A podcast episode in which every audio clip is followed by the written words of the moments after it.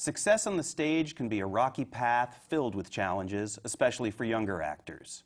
Today's guests have leapt ahead of the pack, quickly establishing their careers. Hello, I'm Howard Sherman, Executive Director of the American Theater Wing, and joining us today are some of the theater's brightest new performers. Jennifer Damiano, Robin DeJesus, John Gallagher Jr., John Michael Hill, and Chris DeRodriguez. Welcome. I'm going to start with a simple question. Do you remember the first professional theater production you saw? And I'll start with John. Yes, I do. The first professional theater production I ever saw was when I was 12 years old. My mother brought me and my sister up to New York City. I grew up in Delaware. And we went to TKTS and didn't know really what to see. We weren't really familiar with any of the shows playing that season. And I think we ended up going to see a revival of Once Upon a Mattress with Sarah Jessica Parker. And it was the first professional thing I ever saw, and I was really floored by it. And much like any child, I think, seeing Broadway for the first time, I just couldn't believe the scope of it. It seemed so mammoth to me and so huge. And even though I was right there, it was like, it was close to me, but it was so far away. And every time the set revolved, I thought, how are they doing that, and how many different sets are there going to be? My God, there's only 2 acts. And it was just incredible. I definitely still remember it. Yeah, my first show, I was 5, and my mom took me to see Annie, the touring company of Annie, in California. And we were in the second row in the center.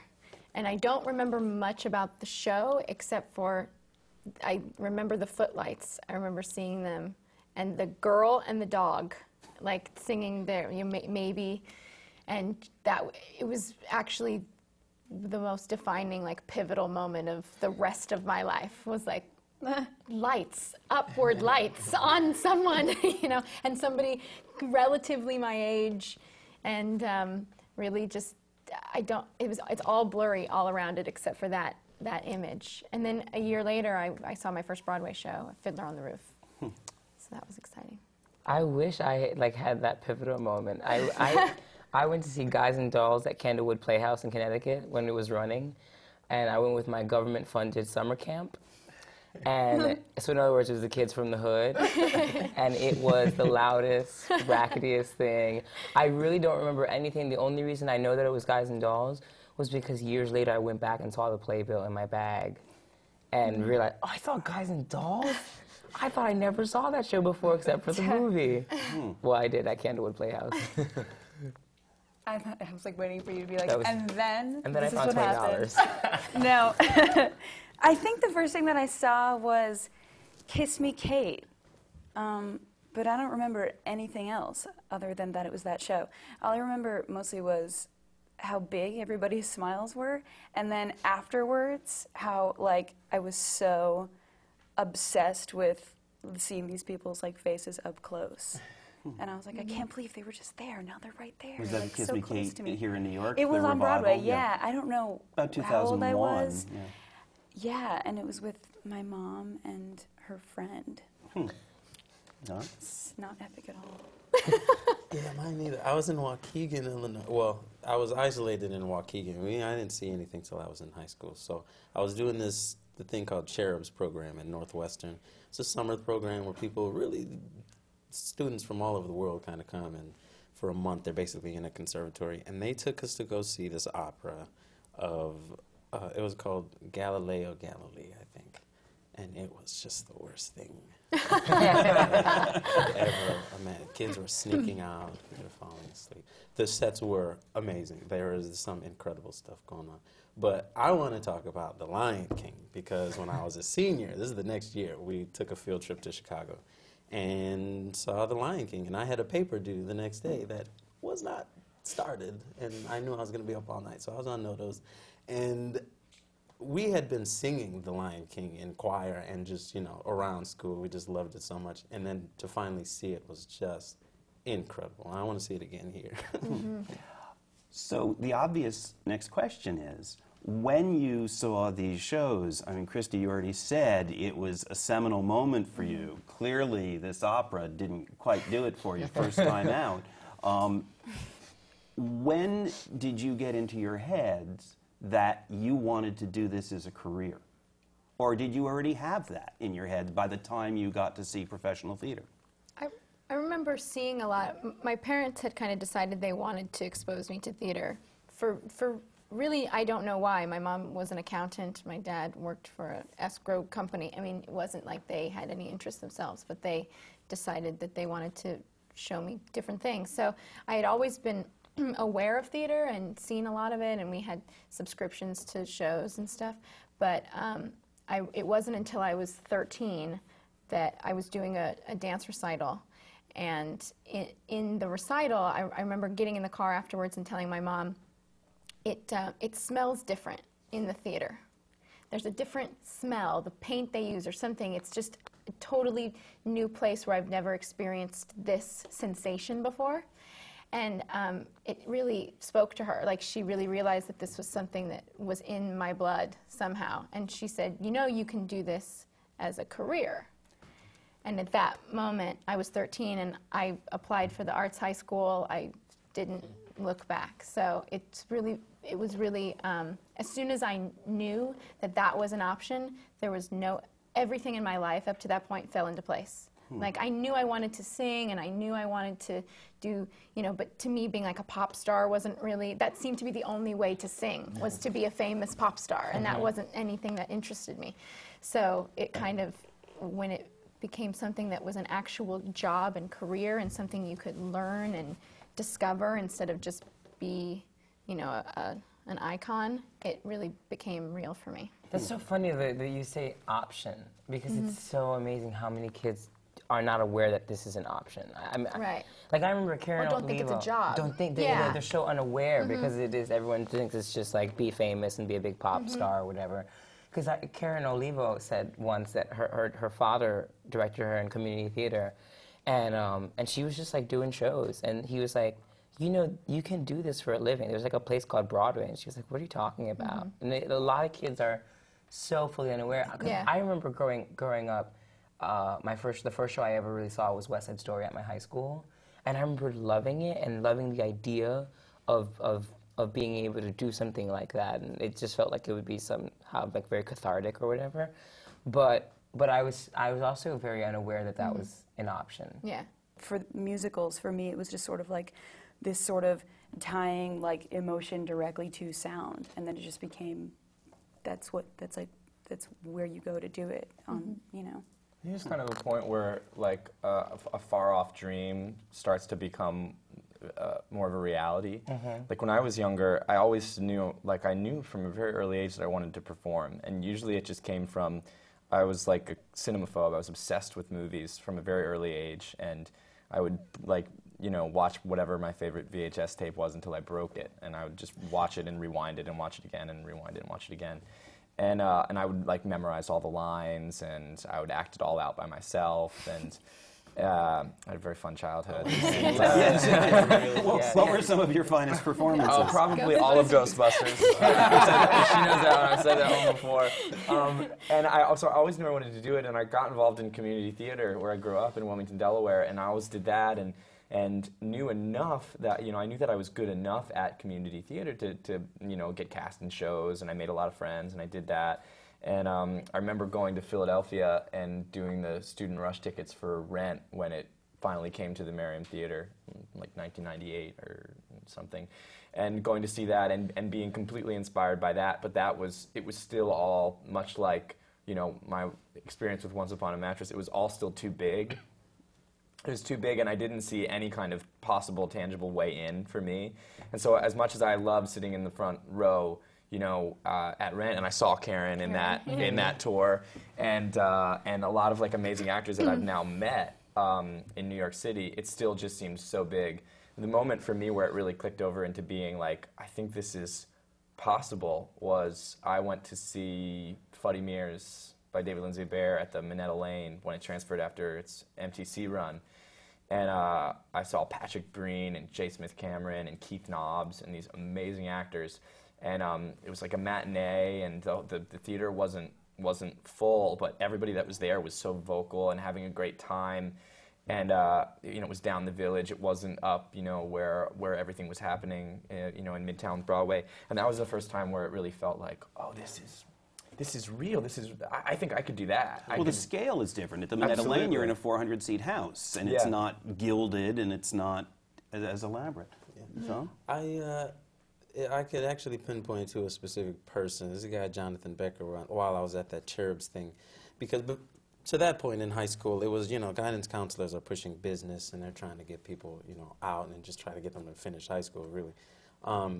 So I had somebody send me into Cherubs, and then while I was there, I still really didn't, you know, see it as a career. I just didn't know what, I hadn't seen really professional theater to that point. So someone came up to me towards the end of the program and was just like, you know, you couldn't really do what you would want to do in acting if you want to. So, I mean, that moment kind of, everything clicked in for me. I went to U of I and just didn't look back. Well, Christy, you said your parents were the people who actually said, you know, you can do this. And Robin, you told Karen Olivo's story. But for the rest of you, at some point, you made a decision relatively young that this is what you wanted to pursue. In some cases, not, you know, you weren't even done with high school. How did your parents respond to this?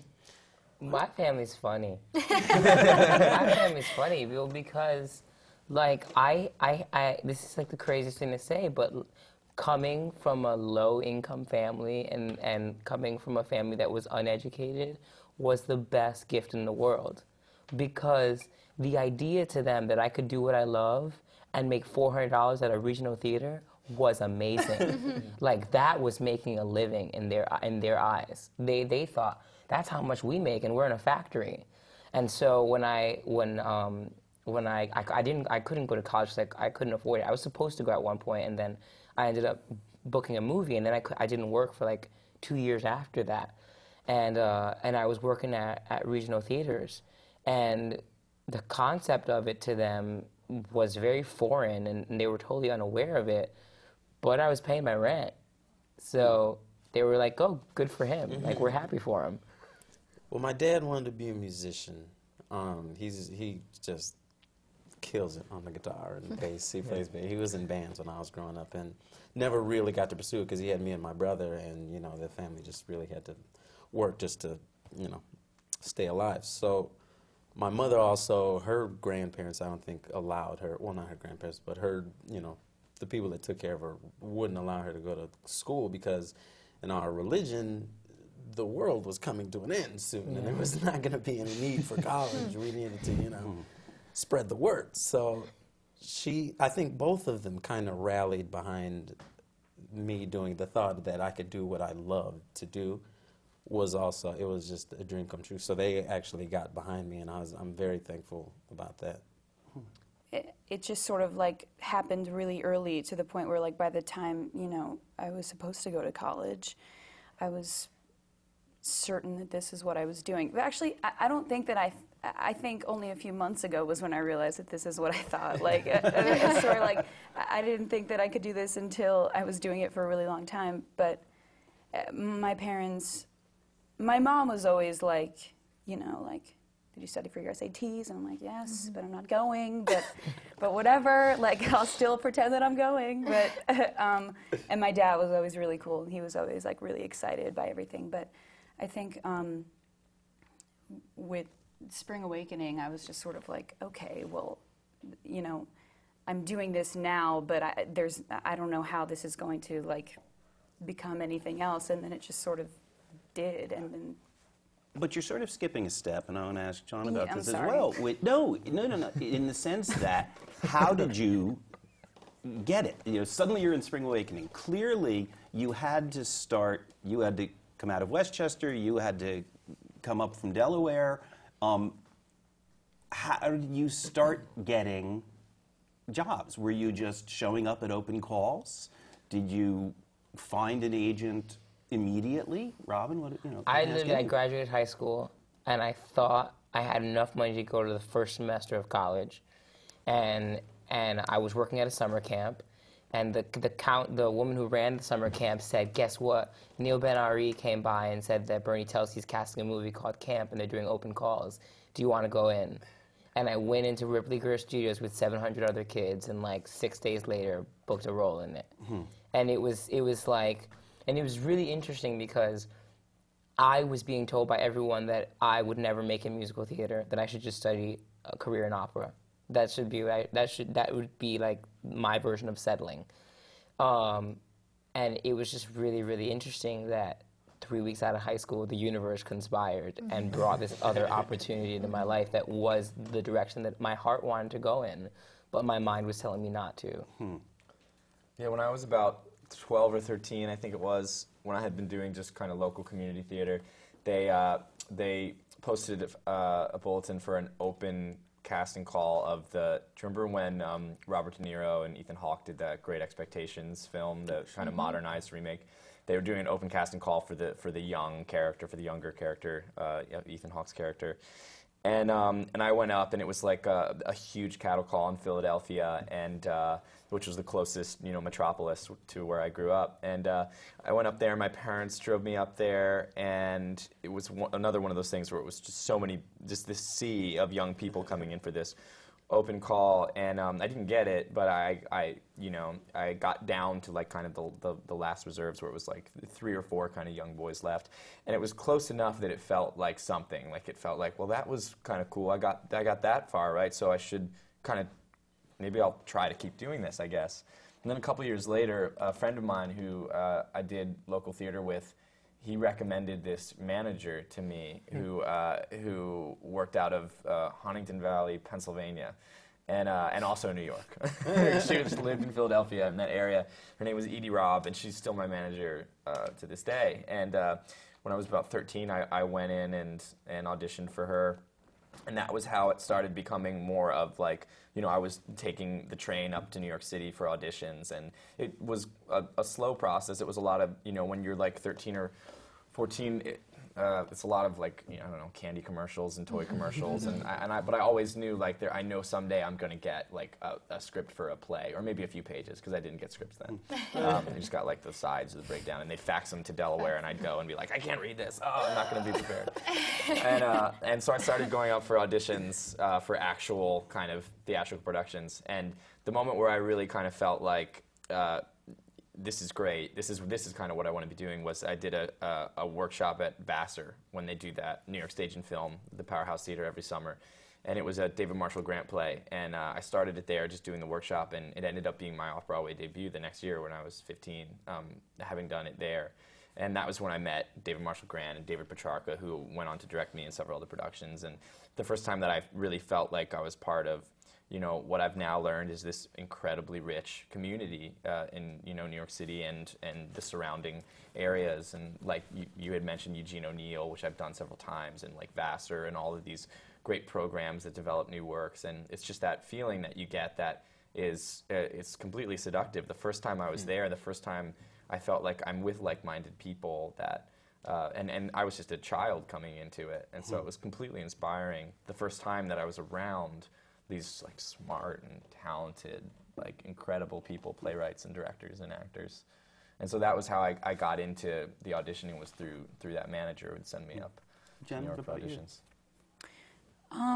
Well, I had an agent when I was 10 through like a family friend, and I went on a lot of commercial and voiceover auditions, and I did a Verizon commercial and like an AOL commercial, and like voiceovers for these English as a second language, like animated videos. It was really fun. Those. You taught Robin English. And then I did like a few years of that, and then sort of I attempted to go to, I did like some community theater with a few groups, and then I attempted to go to PPAS, Professional Performing Arts School, that one on 48th Street, and I went for a few months, and I was like, no, like it was not the right place for me. It was like a strange sort of like, it was just like not the right energy in there for me, because I wasn't positive yet that's what I wanted to do. I still just wanted to like hang out with my friends, and so I went to public high school for a year at my in my hometown of White Plains, and then I was like, enough of this, like. And then that summer I did like a few more shows. I did Seussical. I was Gertrude in Seussical that summer, and I remember being in the car with my friend after it, and I was like crying, and I was like, oh, like I want to do this, like, but I want to do like I want to do the biggest version of it. Like I want to do more with this. I have to do more with this because I just wasn't finding like myself, like just hanging out with my friends, and I was always weird. Everyone was always like, you're so weird, and I was like, what does that mean?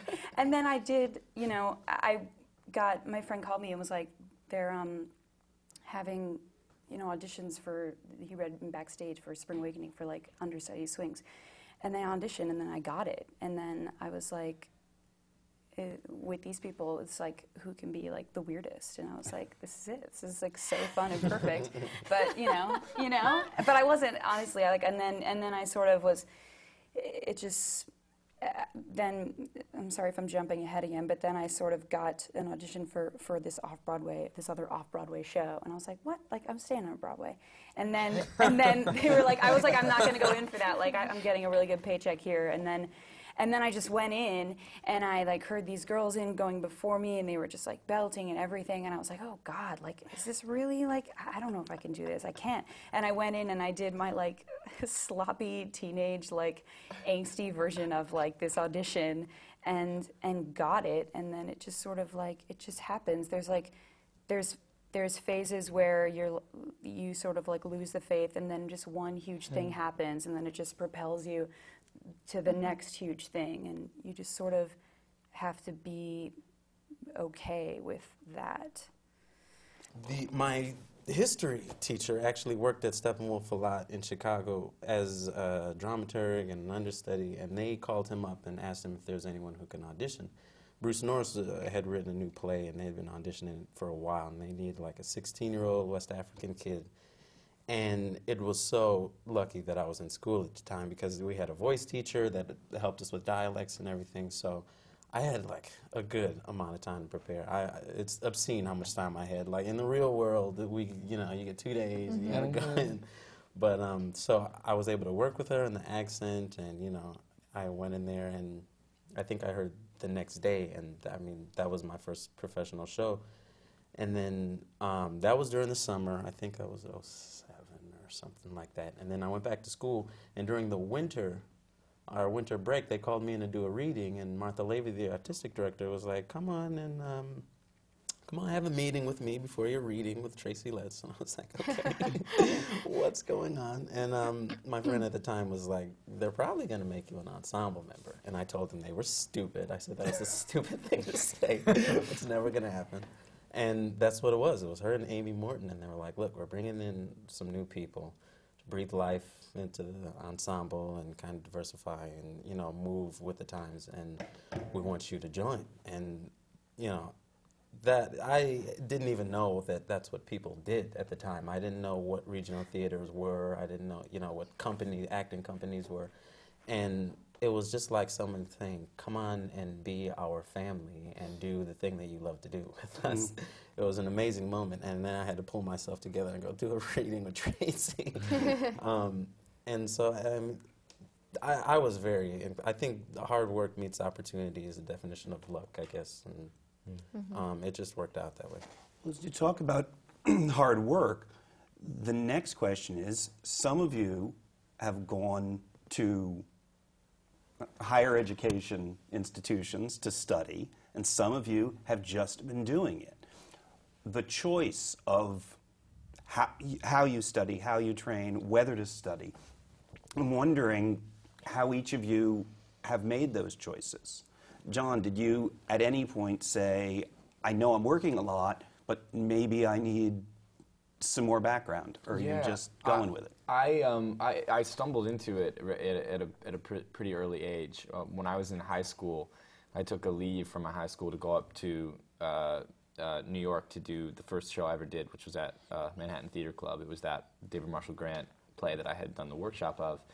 And I went up there for 5.5, 6 months, and my mom came up with me, and they had an apartment that they gave out of town hires for their shows at MTC. So my mom and I went up there, and I let my mom take the bedroom, and I slept on the couch because the TV was out there, and I wanted to stay up late and watch TV. It wasn't entirely selfless. Because it was cable, and we never had cable in Delaware, so I was like, I've got cable to myself, and I live in New York for 5 months or whatever. And then I went back home and started going back to school and had to get very serious about, well, that happened. I just did this off-Broadway play. How do I want to proceed? Do I want to just kind of buckle down and become a better student? Because I was a terrible student. I was so much more interested in doing this, and I always had a really rough time concentrating in big classrooms. I actually found when I got tutored whenever I went out to do a show, and I always got such better grades because the one-on-one kind of atmosphere was always, it's a no-brainer that it works better, but I think it does, and it always worked better for me.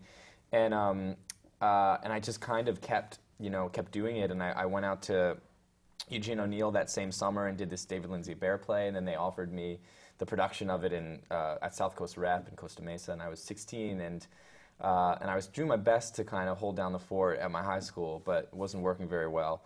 And by the time I got to my senior year, I had done a couple productions and some small roles in some films and TV things, and it suddenly became very real that all my friends were getting accepted to these colleges, and my grades were still kind of like going down the tubes. And I thought, God, what do I want to do? Well, maybe I'll go to theater school because I love that, and I know I want to be an actor. But I had maybe I should blame them. I don't know. David Lindsay-Abaire and David Petrarca and David Marshall Grant, the playwrights and directors that I'd worked with, they all told me very adamantly, I guess it stuck in my brain somehow. They told me not to go to theater school. Like specifically, they told me multiple times. Like when I was 15 and I had no, I was like, oh, okay. Don't go to theater school. Don't go to school for acting. They felt like, I don't know, that maybe they had watched some young actors that they knew go through the system and maybe have a hard time with it. It's different for everyone. Right. It's not fair to say that there's a right way or a wrong way, and you'll be cursed if you take this gift that you have and go into school with it or whatever. And so I just didn't, and I didn't really get my grades up by the time I was a senior in high school, and I was going to try and do internet schooling to get my grades up so I could go to college. But then I got cast in this movie Pieces of April through Burns Halsey, and right around the same time. Same year, Sundance. Yeah, that's true. Oh, that's so funny. Yeah. And I got that, and that was around the time that I was supposed to be going to colleges, and I went up and I did that, and then. The play that I'd done at South Coast Rep came back to New York, this play Kimberly Akimbo, and I just moved up to New York to do that. And I thought, I remember telling myself, because I did feel a little insecure, I felt like, oh, am I doing the wrong thing? What does my family think of me? What do my friends think of me? I'm the only one in my group of friends that's not going to college. Am I going to be this outcast or something? So I went up to New York, and I remember telling myself, like, okay, I've got a manager. I'm doing this play. If I don't get an agent by the end of this run, I will turn back around, and I will go home, and I will get my GED and do whatever it takes and find some school that will take me and try to be a productive member of society. And I found an agent and decided, okay, I'll stay. So that was that, really. Now, Krista, you were out growing up in California. Yeah. So you hadn't had the same proximity to New York that some people No, but did. I had the proximity to Los Angeles, right. Which was a completely different experience. And when I was in high school, Francis Ford Coppola, of all people, decided to write a musical and produce it and direct it in Orange County with real high school students of Gidget, the musical.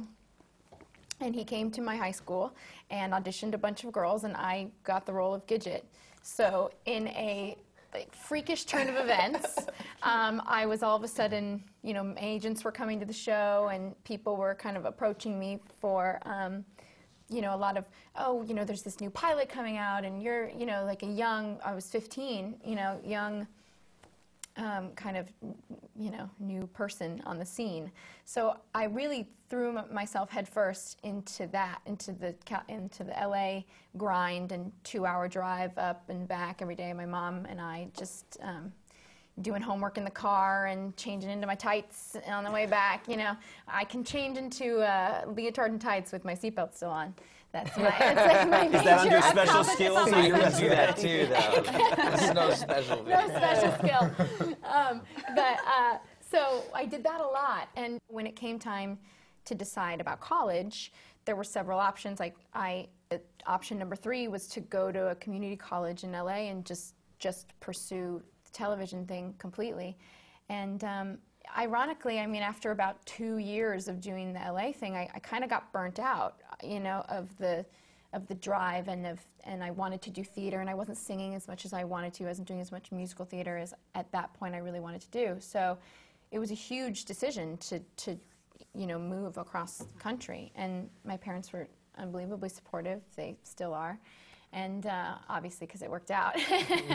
But so I came to New York, and I went to NYU, and kind of did a bunch of open call. Like, I went to an open call for AIDA, like, right off the bat. Like, I was just going to anything just so I could really get my feet wet. And by my second year in school, I got Bye Bye Birdie at Encores, which was my first. I got my equity card and my first professional job. And I had to leave school only 2 weeks early. They let me leave.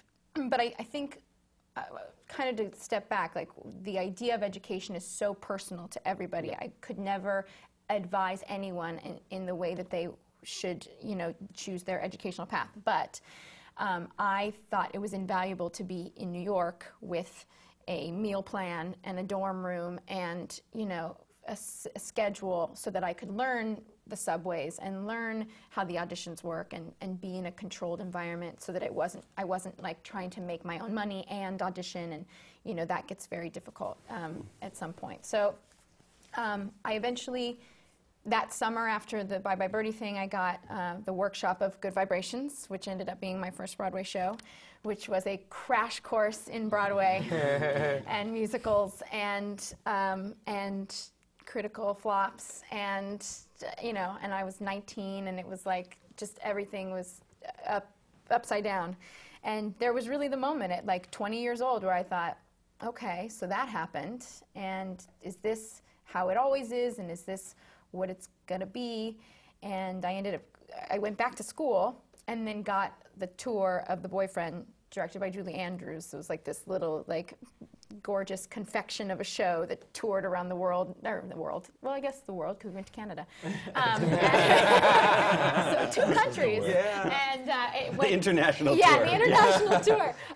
But we got to go back to my hometown and perform there, and I met my best friends, who are still my best friends in the world, and it really kind of revamped my interest. And then I came back into town and was unemployed again and went back to school, and then got Spring Awakening, and so I had to quit again. So they finally kicked me out of school. So I'm officially a college dropout. Yes. Well, with no degree in musical theater. Well, Robin, you've said that college really wasn't an option financially for you.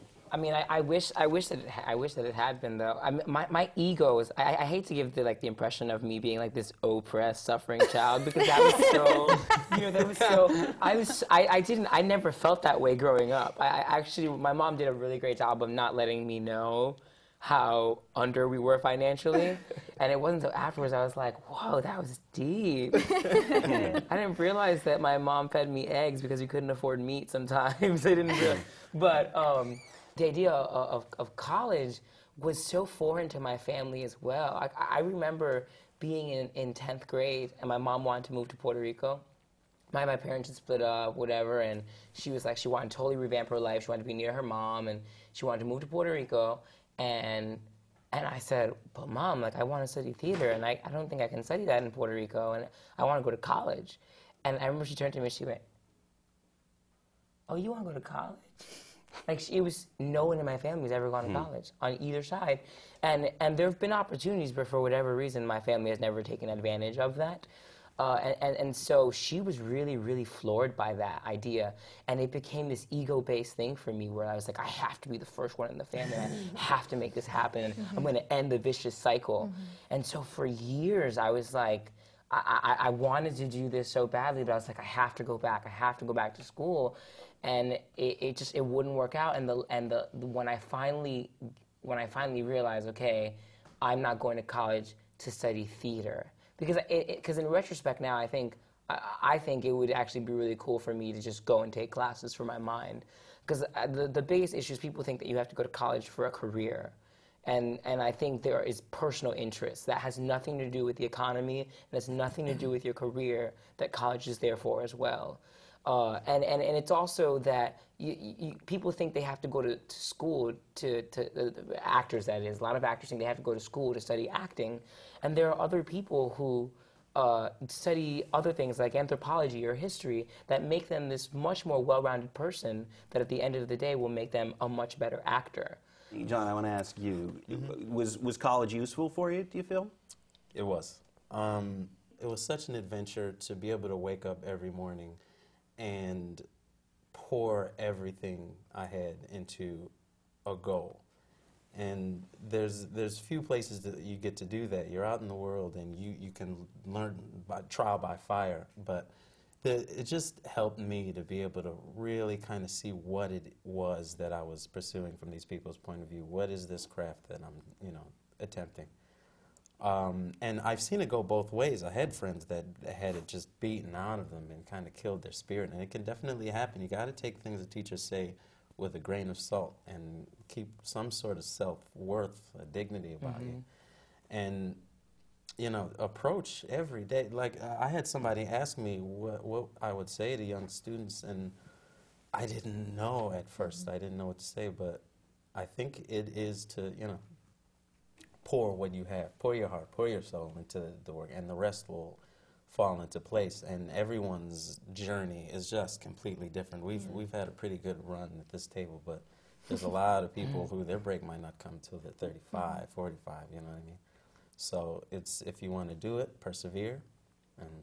But school was the best for me. I mean, I got to study a lot of different things, film class and world music, and just it was great. And going into it, that was the thing. My parents, they didn't go to college, and for me and my brother, all they knew of young black men in my neighborhood was either you're going to get out through football or basketball, or you're going to sell drugs or go to jail. And my mother's mantra was, you're not going to be that kind of statistic. It was really worth it to spend these 4 years. For some people, it might not be. Well, Jen, I want to ask you, and not even specifically college, do you think about whether it's college or just training, classes? Is that something that interests you, or are you just going along with what you got? I'm like the person here who's like, it just happened. So that's it.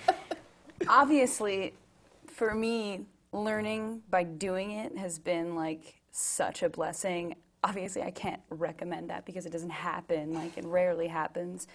But for me, I mean, I don't regret anything like thus far. I feel like if school seems right at some point, I'll go to school. I don't think it would even be for acting. I think that for me, it's something I'm learning by doing. And I started this show like it was bad. I was like a bad actor. This show being Next to Normal. Yeah, it was just not good. It wasn't good. And then now I'm just sort of like, oh my God, like I am an actor. So for me, it just took doing it. And I think that was just the right path for me, because I'm just living my life like with a really open eye. I'm just being hyper-observant of the world like around me. And it's just... Present? Yeah, I'm just being as present as possible. And obviously, I haven't gotten it right on stage yet, but the day that I think I got it right is a bad day, because then, there won't be anything to give. And so I just sort of am like, just trying to be as present as possible. And that's like, to just be able to be on stage, I mean, period. And I can easily sound so juvenile to many people that have gone to school, but that's just how it is. Like, I feel like I started training again. I started getting a coaches for my auditions, because I was just a horrible auditioner. Like, there were times where my music wasn't even in order. Like, the pianist was just vamping because what I was singing was not what was written on the page. And like, I had to get my act together, and I don't really feel like I was auditioning well up until this past year. And it showed, because the work that I was getting was not from auditions. It was because I knew friends that were writers or whatever, someone had seen me in something, but I rarely did. And my best friend and I, we both coach a lot for auditions, or we'll help each other out. And sort of my theory is if Anne Bancroft can take class, I could have had Uta Hagen on set with me. I probably would have had that as well. It's a different, when you're doing a show every night, you use, it's like going to the gym and only working your arms every day. It's you're working a very specific muscle that becomes a muscle of endurance and stamina, as well as being in the moment and you know, trying to take what's given to you. So I think it is important to, you know, have some extracurricular training every once in a while. You know, I still continue my voice lessons to work the different muscles that I'm not working every day. It's not necessarily to, you know, get you the next thing, but just keep you as a well-rounded, you know, and healthy performer.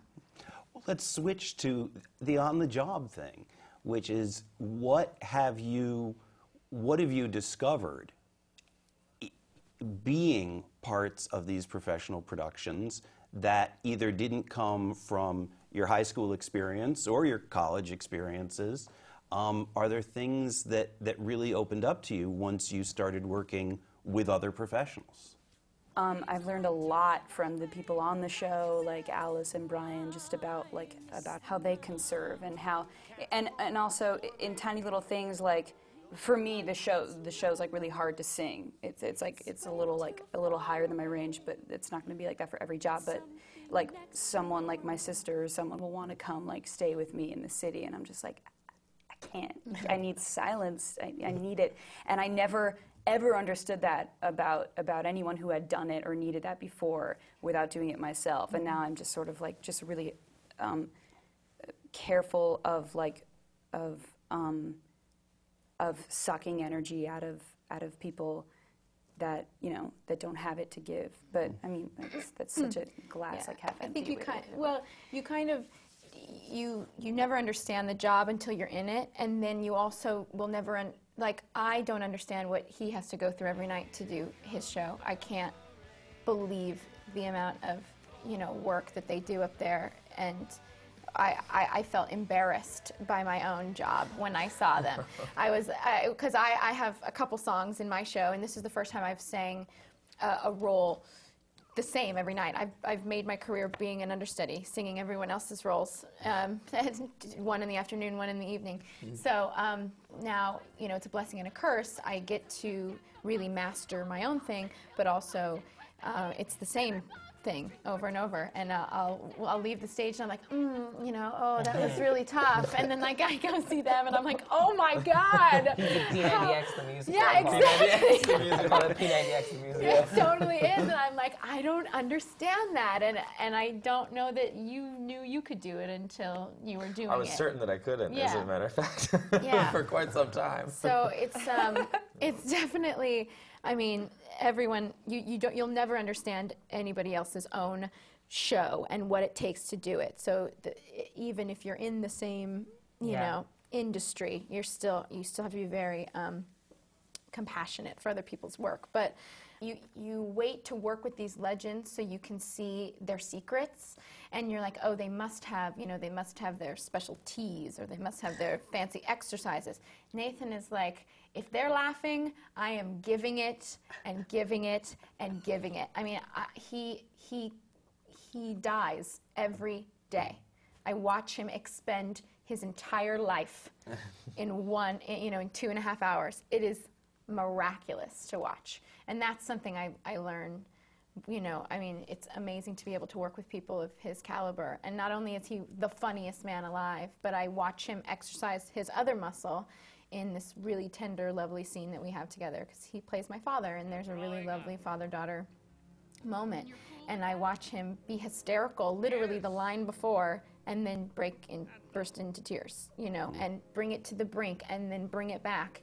And fortunately, I don't have to do anything in the scene except for be there for him and watch him and study him, and sometimes I'm in the scene, and sometimes I'm Krista watching Nathan in awe of his, you know, the artful way that he, you know, push and pull. It's amazing. No, go ahead. No, you got. I talk a lot. Incredible, just to work with other actors. It's just, I mean, the lessons I've learned from the actors I've been on stage with are far too many to count, far too many to tell. And even when you don't know that you're learning something, whether it's a lesson of what to do or a lesson of like, well, I don't think I'm ever going to do it quite like that. But no. No, but there's just, I'm so thankful for everyone that I've been on stage with. And it's amazing also to get to a point, too, where you think like, oh, God, I've learned so much from these other actors. And then sometimes you take on a role that you're like, nothing I've learned before is working for this. Mm-hmm. I have to start completely from scratch because, or not from scratch, but like just change things around and do some shifting and learn something that you weren't prepared for. Like with American Idiot, it's been brand new in so many ways, and I've had to purposely kind of shirk things that I had relied on in the past or things that had worked for me in the past, even just for getting energized and ready to do a show. Like you said, you know, P90X, it's like a whole other kind of level when you have to, especially for musical theater, which is so, I think so different, is that it's so all encompassing. Mm-hmm. Yeah. I think it takes everything at once. Like it's everything you've learned about acting, everything you've learned about moving, you know, the physicality, the vocal, like conservation and preservation, which was really hard, Jen, what you were saying. This is the first time I think I ever really understood also, like, you know, I can do nothing after the show. Like, you know, I have no social life anymore. I go, and I'm fine with it. It's the price that, you know, that you pay to, you know, have this dream kind of come true. But it's just, it really is amazing how you can learn so much and then still, like, you might wake up one day and find yourself playing some role, you know, if you're lucky enough, and find yourself going, oh, I have to learn something brand new this time, and I can't rely on the things that I've learned from other actors. But it is just invaluable, I think, just sharing and, like, and even just like this, like being able to be around other actors and have these experiences. I'm already thinking about the show later tonight. I'm like, I think I'm going to have so much fun because of this. Yeah. Like, I'll be thinking about this and, like, how lucky I am to even be here and be a part of this. I was thinking about what you said about Nathan Lane. Like, I think one of the biggest things that I've learned is the kind of performances that I like to watch. Mm-hmm. And I never really knew what to call it or what it was. And there was always sort of that it factor, or there was that performer that I knew wasn't the greatest, but I loved watching them, and I would go to see them in everything. And I think what it is I like very giving performers. I like people who are completely open and giving you this gift, and they are sharing every single moment on stage with the audience and with everyone on stage with them. And then on top of that, I guess doing shows now, like, that is very much what I try to do. But I think one of the biggest learning lessons was, if you're going to give it, don't expect anything back, because then it becomes ego-based. It becomes about you, but you're also expecting some sort of reaction, and you can't judge people behind lights and behind a set and costume when they're all out there. You're not with them face to face to see what they're going through. And so I think that sort of, there's like that experience of like being fully with them, but also having one foot out the door and knowing that you can't judge them. People deal with it in different ways too. Mm-hmm. Because I've realized, like, seeing shows is so important, and I go to shows and I'm like, nothing. I'm just sitting there like that, and I'm like, you know, that guy at my show, I'm so mad at him. I'm like, what's wrong with you? Yeah, exactly. Yes, it's like, totally. It's so like, you have to, I recommend sitting in your house before the show to just remind yourself, like, all right, like, I'm doing the show for this person here who's sitting here right now. And seeing shows is like so important, because I saw Wednesday Matinee the other day, and I was like, you know, like, I really hope these people aren't really pissed and tired that they're here this morning. And I look back on all the times where I'm just like, oh, like, walking in there. There it is. Friends of mine are like, now that I know you're not giving it every, you know, I'm like, no, we are. It's just, you know, it's not the first time we've done this, although that is a muscle that you exercise, that is pretending that it's the first time you've done this, because it's the first time they've seen it. I think it's also important to know that your whole life you're told to give 110%, and I don't know if anyone agrees with me on this, but 110% does not exist. Mm-hmm. That is a made-up thing. 110% gets you in physical therapy or gets you to call out of a show. Because there are people who just give so hard that they're overworking and overcompensating, and not only is it rough on them, but it's really rough on the audience, because you're like, you're being blown away by way too much energy. And so there is sort of, like you were saying, conservation. There is this, but there's a calm to it. I was really lucky for my first two major shows was Spring Awakening and Chorus Line, that I was on stage the entire time. And I remember being in rehearsals for Spring Awakening, and Jen and I were both in the seats, so I was literally an audience member watching, my friends and now my favorite actors, create a role and watch them do the the same thing I was kind of talking about with Nathan, where you get to watch their skill. It's really amazing. And then with the next one with Chorus Line, saying you're on stage the whole time, you're experiencing this thing from start to finish. With the same group of people that never leave. You're standing next to the same people. And I remember, and I'm glad this happened when I was young, because I remember being, I never want to do a show ever again where I'm backstage. I want to watch all of my friends the whole time. I want to be on stage the whole time. And then I remember getting into, in the Heights, I had this big chunk of time with the fluffy couch in the stage manager's office, and I was like, yeah, this is some good times. But it's really, definitely, one of the greatest things that ever happened for me was to be able to be in a show and in the audience kind of at the same time. You get to experience both. Coming from school, working with directors, the directors at school are there to train you, and it's a different kind of relationship than when you get into the professional world, and directors might not nitpick everything you do, and the responsibility solely falls on you to do. And I figured out that I actually am a nerd for the homework of it. I just loved getting into a script and carving it to pieces.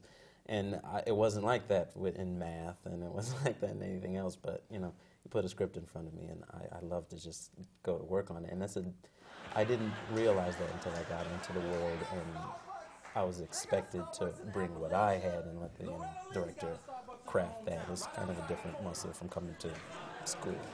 Do you like going to see other shows? Oh, God, yeah.